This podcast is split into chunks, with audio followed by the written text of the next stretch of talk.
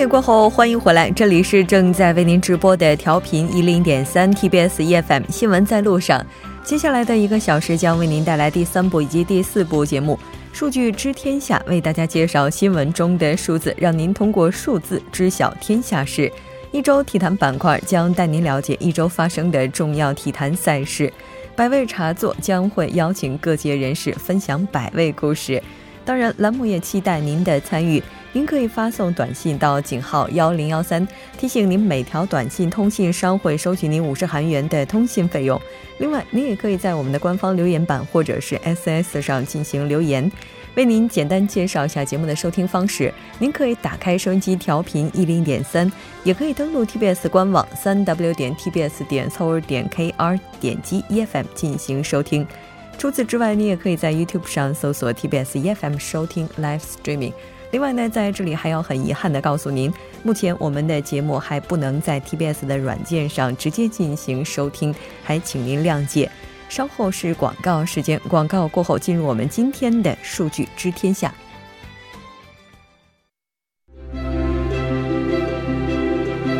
得数据者得天下，知数据者知天下，数据知天下。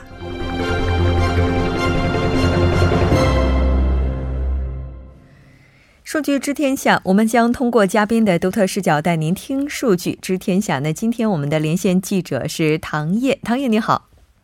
呃，木真你好，大家好，很高兴跟您一起来了解今天的数据。那唐颖也是我们在改版之后数据知天下的栏目嘉宾，在这里简单的来跟我们的听众朋友们打个招呼，做一下自我介绍好吗？嗯，好的。呃，大家好，我叫唐烨。呃，目前呢，在韩国大学明日综合广告代行公司负责中华区的业务。呃，这次呢，也特别荣幸能够成为呃咱们呃受到节目组的邀请来参与到录制中，希望和木真一起呢为大家带来更多丰富精彩的资讯信息。啊，但是因为我今天啊，因为天气的原因感冒了，有些咳嗽，也请听众朋友们能够谅解。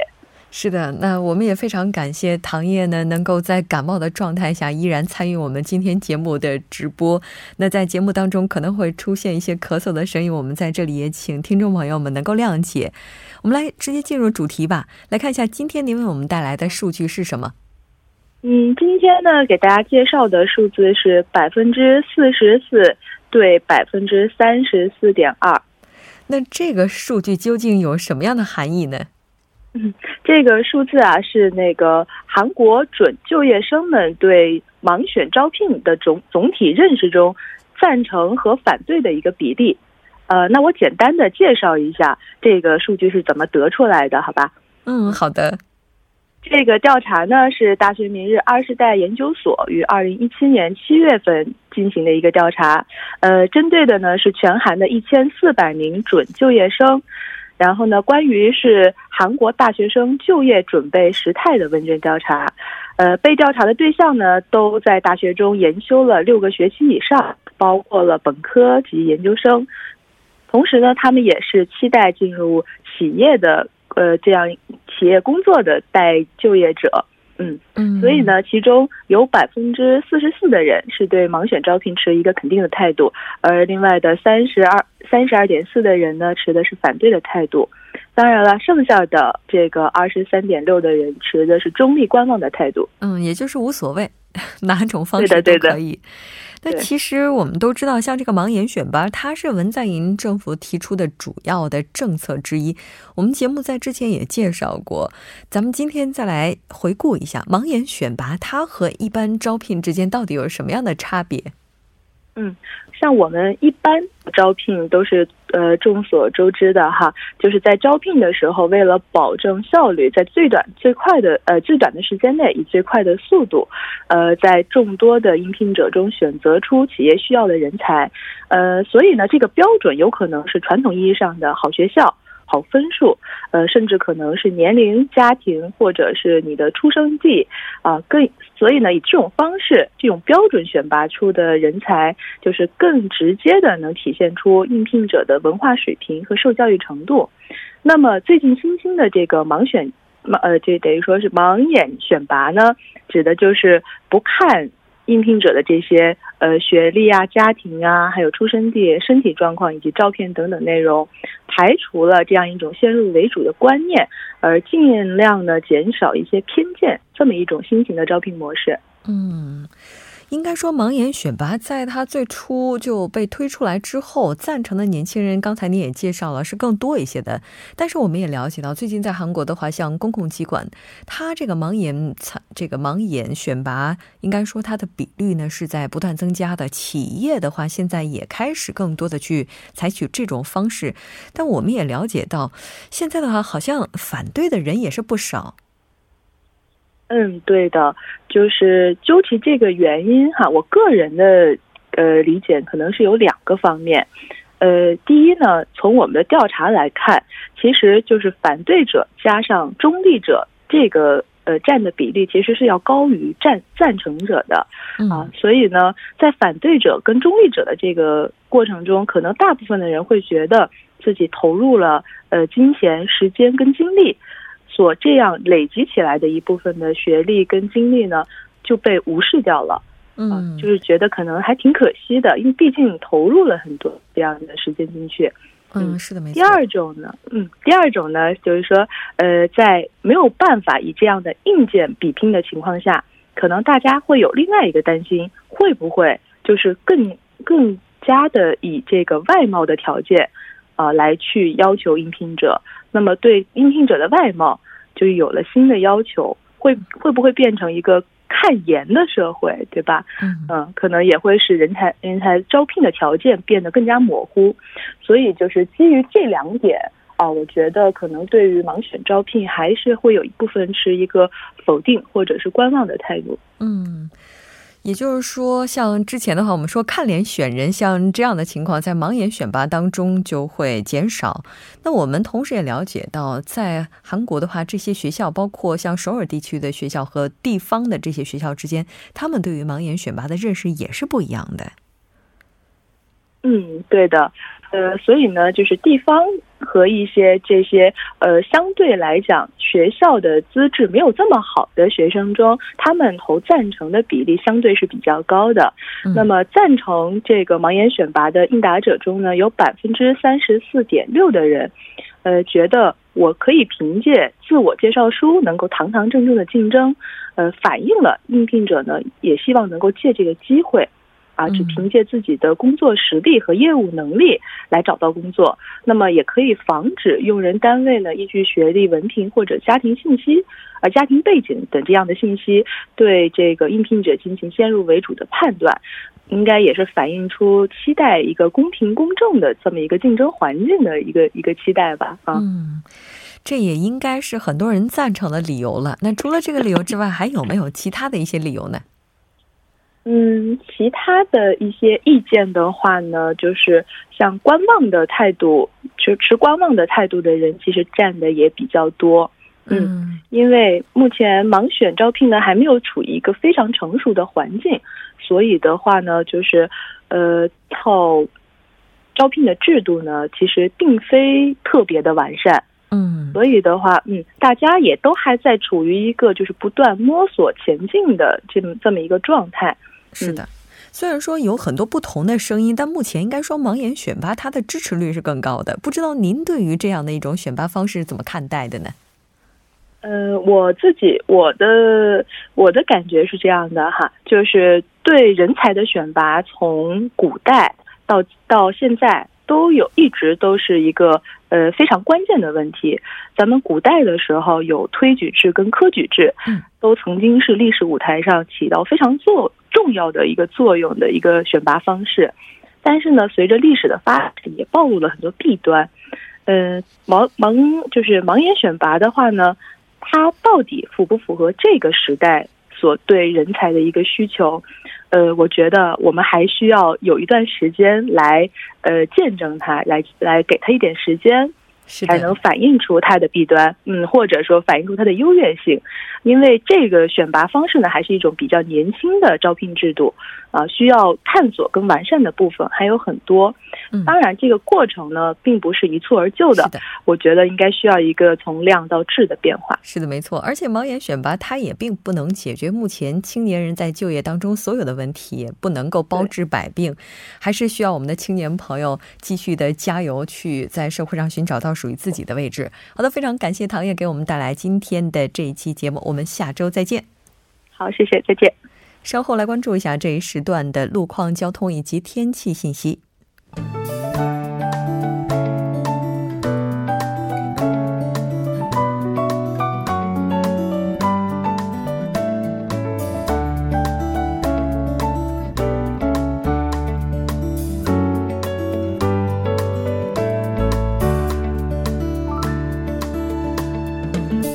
晚间七点十二分，这里依然是由程琛为大家带来最新的首尔市交通及天气情况。首先播报一则庆典的通告：明天上午十一点至晚八点，在首尔广场和中区五桥路一带将会进行二零一七青春音乐节暨青春博览会。具体的交通管制时间是从十月二十八日的零点至次日的零点，一共管制二十四个小时。那具体的路段是从五桥路视听到毛真桥以及世宗大路二十路。五桥路交叉口大约八十五米的这个路段将会进行全面的交通管制，还望途经以上路段的车主们参考相应路段减速行驶。好的，接下来关注一下实时路况。在波拉美路塘谷十字路口至波拉美公园路附近这一路段的二车道，之前停留在此呃此处的施工车辆呢，已经驶出此车道，您可以正常通行。还有就是在内部循环路圣水 JC 方向红志门隧道内的三车道，目前出现了故障车辆，受其影响呢，后方路面的拥堵状况比较严重，还望各位车主们参考相应路段，小心驾驶。好的，我们再来关注一下天气，今天夜间至明天凌晨晴，最低气温十一度；明天白天晴，十一到二十四度。早晚温差大，建议您随时增减衣物，小心感冒。好的，以上就是这一时段的天气与路况信息，我们稍后再见。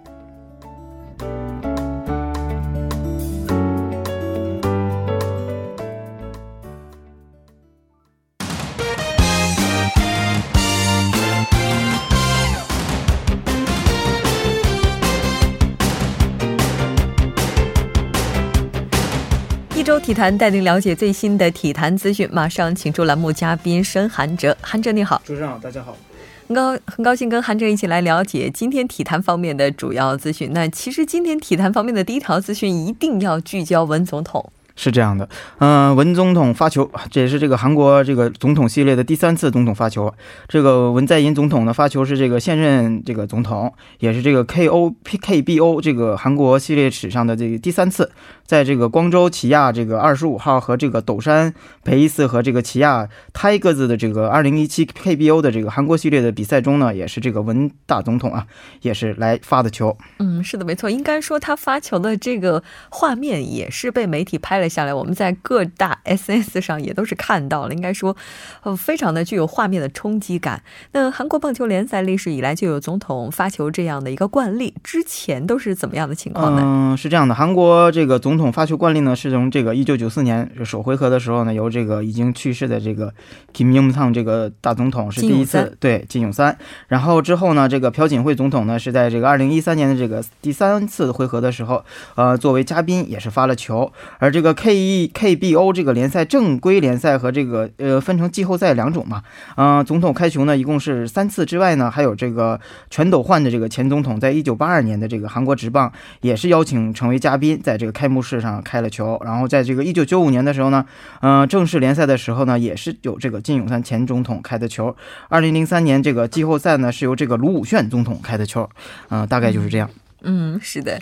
那不管怎么样，对于总统来讲的话，参与这样的活动也是贴近市民的一次机会了。我们再来看一下今天的下一条消息。嗯，下一条消息我们就说一下这个韩国的这个呃孙天王孙兴民。嗯，这个。呃，二十六号凌晨三点，这个联赛杯八分之一回合进行了这个比赛。热刺在这个主场迎战这个来挑战来的这个西汉姆联队。上半场就是这个西索科和这个阿里接连进球，孙兴民也是这个助攻梅开二度。下半场这个。阿尤五分钟内连扳两球，最后这个奥邦纳头球反超比分。最后这个西汉姆凭借着这个下半场不可思议的这个三球啊，也是客场逆转战胜了热刺，成功晋级了下一轮的这个杯赛的下一轮。嗯，是的，应该说这场比赛也是非常的精彩。我们来看一下这场比赛它的大概过程是怎么样的。嗯，好，我简单的说一下，第五分钟的时候呢，热刺在这个左路发动反击，孙兴民、孙天王是对着两人夹击，送出了一记精准的横传，呃，将球。呃，传给了这个西索科，西索科打禁区前中央右脚推射，球转入了这个球门的下角，热刺一比零。嗯，三十七分钟的时候呢，热刺呃前场连续的这个传接球。最后打到了这个西汉姆的这个防守要塞，呃，中路的这个孙天王又是和这个阿里传接配合，最后由这个阿里在这个大禁区前右脚一记挑射，完成了致命一击，热刺二比零。嗯，之后呢，双方也没有获得什么太好的机会，上半场就结束了，热刺就暂时二比零领先。下半场双方一边再战嘛。五十四分钟的时候，这个西汉姆是获得角球，这个卡罗尔吸引热刺的四名防守球员，第一点被这个热刺的防守球员顶出，但是球解围不是很远。费尔南德斯在这个大禁区外的一脚射门是被这个守门员扑出，不慎脱手，离球门不远处的这个阿尤趁机将球推入了球网。这个时候呢，热刺和西汉姆的比分已经打到了二比一。五十九分钟的时候，这个西索科解围不远，卡罗尔在一个比较舒适的位置的一个头球摆渡，将球给了这个阿尤，最后打。进了球，热刺二比二平了这个西汉姆。最六十九分钟的时候，西汉姆联队这个前场又打进了一个球，最后呃是三比二反超了这个热刺，也最终拿下了这场比赛。是的。孙兴民的话，现在应该也是亚洲的第一身价了吧？没错。哦，我觉得他这个助攻的话这么漂亮，应该也是不负众望了。是这样。那再来看一下下一条消息。嗯，下一条消息，我们把目光转到这个中国，咱们中国自己的联赛，报这个恒大是这个一点五亿元邀请这个安切洛蒂啊，也是遭到了拒绝，所以说改去追这个里杰卡尔德了。嗯。呃，恒大主帅斯科拉里带领球队获得了这个本赛季的中超冠军，实现了中超联赛的这个七连霸。但是这个巴西教练离队的这个大概事件呢，因此这个恒大也这正是全世界的寻找这个斯科拉里的接替者啊。此前也有媒体称，这个恒大希望邀请这个安切洛蒂来执教，但是这个西班牙媒体呢的消息说是这个安帅呢对此给拒绝了。嗯嗯，这家媒体称呢，就是目前恒大正在试图邀请着这个巴萨的这个主帅，呃里杰卡尔德来执教。嗯，意大利媒体也认为这个葡萄牙人这个保罗索萨以及法国人这个布兰科也是恒大的目标，所以说恒大也是放了好多备胎。在这个恒大这个本赛季的赢得中超的冠军中呢，但是更为重要的是这个亚冠赛场被这个上港淘汰了。嗯，而这也是恒大高层可能对球迷对于斯科拉里有一些不满，所以说，而这个巴西教练也决定了离开恒大。嗯，中方的这个一些媒体的消息呢，斯科拉里在近日已经与这个恒大球员进行了告别，而这个外媒呢则爆出这个恒大将会邀请此前从半人下课的主帅安切洛蒂的消息。嗯嗯。这个我们也看到，说这个安切洛蒂他直接就说好像不是特别的有兴趣，而且我们也看到，其实此前的话，恒大对于安切洛蒂是非常有兴趣的，甚至把他上任的日期都定出来了，是十一月四号。所以说这次应该说是比较失望的一件事情。嗯，是这样的，就是很多报道就说恒大为了这个邀请安帅吧，嗯，为这个意大利人开出了一份超级高的这个天价，两千万欧元的薪水。对，嗯，但是这个西班牙一些媒体呢的消息就说安帅本人对这个。恒大是，呃，婉言拒绝，而这个安帅的妻子则表示，安切洛蒂更渴望留在这个欧洲执教。这家媒体称，这个埃弗顿以及这个莱斯特城也曾经邀请过安帅，但是也都被他拒绝了。很明显，安帅渴望是一支欧洲顶级的球队来作为自己的这个执教生涯。嗯，据悉呢，这个恒大在被这个安帅拒绝之后呢，也迅速改变了目标。嗯，这支球队目前正在与前巴萨主帅这个里杰卡尔德进行接触，但是这个世界体育报也指出啊。这个意甲的这个米兰将会是恒大的一个对手，同时，意大利的一些媒体也表示，除了这个里杰卡尔德之外呢，嗯，葡萄牙人保罗索萨以及法国人布兰科也是恒大的一个备胎的很好的这个候选人。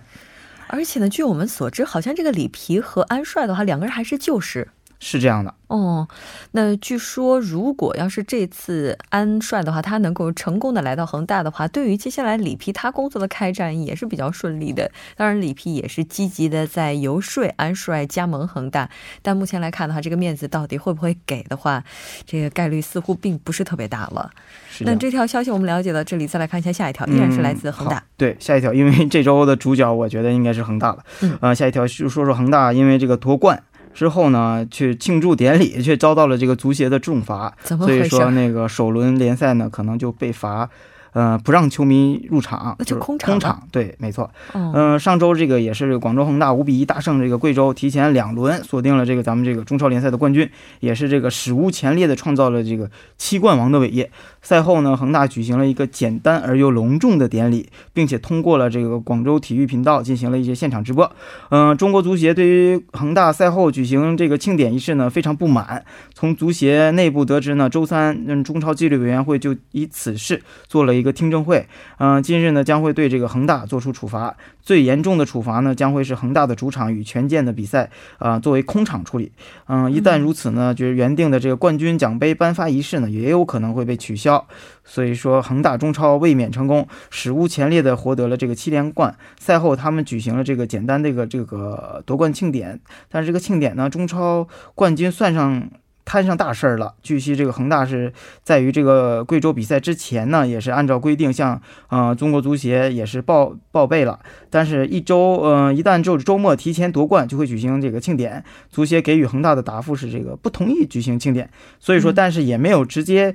呃，明文发函给俱乐部，最终恒大还是顶着这个足协的压力吧，举行了一个活动。所以说，尽管比赛嗯之前计划中的很简单，但是足协是对这个庆典是非常的不满意的。嗯，对于恒大来讲，这也应该算得上是乐极生悲了吧？毕竟七连冠的话是一件比较值得这个庆祝的事情，然后又摊上了被罚。那现在中国足协内部是什么样的态度呢？嗯，现在足协内部一些消息呢，就是这样的。中超纪律委员会呢，已经就是恒大举行庆典仪式，举行了听证会。恒大没有人员参加，只是提交了一个书面解释材料。呃，目前情况是恒大必须是要遭到这个足协的处罚，但究竟，呃，这个处罚还不得而知。嗯，不排除最后恒大与权健的比赛是空场处理的可能性。按照中超的规定，是原计划是这个恒大主场与这个权健的比赛后，给中超冠军恒大颁发这个冠军奖杯。嗯。但一旦当天比赛被空场处理了之后呢，中超公司很有可能就同时取消这个颁奖仪式，最终这个颁发奖杯的这个仪式也会将会放在这个中超颁奖典礼之上。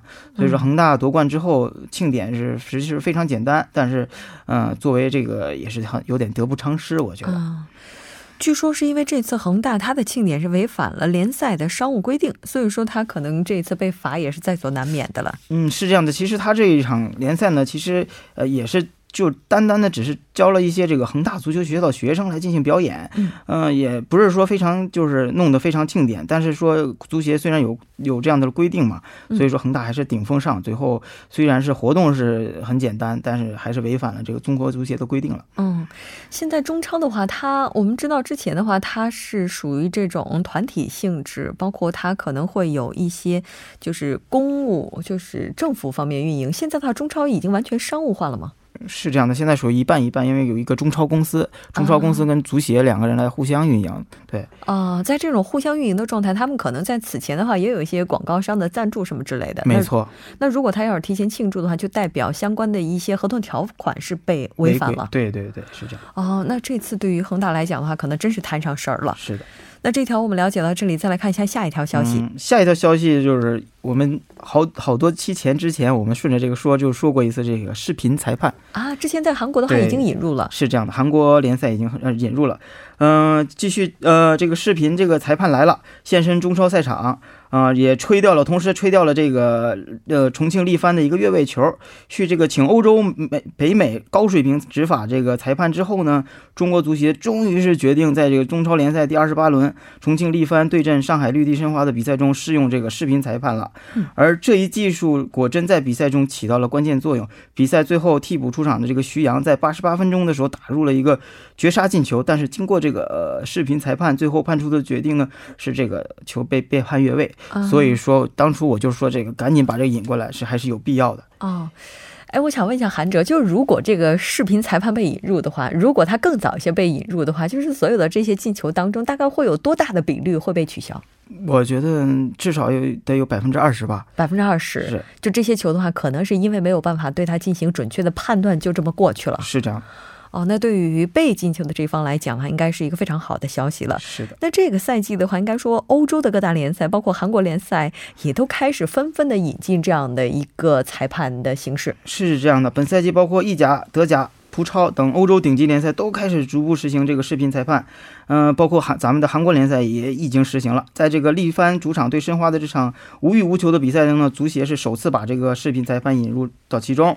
而作为中超比赛首次使用这个 VAR 技术呢，立即就发挥了作用。在比赛进行到第三十五分钟的时候呢，这个力帆球员卡尔德克在争抢的过程中是倒地了，主裁判。通过这个视频提示后判这个毕竟号犯规，随后这个这个卡尔德克也是下场进行了治疗，而更加严重的这个呃裁判发生在比赛尾声第八十九分钟，替补出场仅一分钟的这个力帆球员徐阳打进了这个绝杀进球，这个球。也是，可惜是通过视频回放的技术，呃，显示最后是越位。但是经过裁判反复的确认，主裁判终于是取消了这个力帆这个呃绝杀的进球。毫不夸张的说，这个视频裁判的这个呃采用吧，也改写了一场比赛比赛的结果。对，虽然这场比赛是无关冲超保级啊一些无关重要的比赛，但是通过这个呃视频裁判的技术，使得这个裁判执法更加的准确，比赛更加公平。我觉得使用了这个裁判之后。后呢？我觉得咱们未来的这个中超，包括明年也是，呃，我觉得会更加精彩。包括这些裁裁判方面也会更加公正，所以说对球员来说也是有很大的帮助的。是的，其实像有一些球员可能在场上的时候也会存在一定的侥幸心理，比如说我这个脚多迈那么一步的话，我这个球进去了，很多裁判他是没有办法进行精准判断的，可能就判这个球是进了。但是如果要是引入了之后，对于球员来讲也是一个全新的。挑战了，没错，因为就意味着要打起来更强大的这个精神来应对每一次的进攻了，是这样。那好的，非常感谢韩哲给我们带来今天的这一期节目，我们下周再见。好，谢谢大家。好的，半年过后，欢迎马上回来。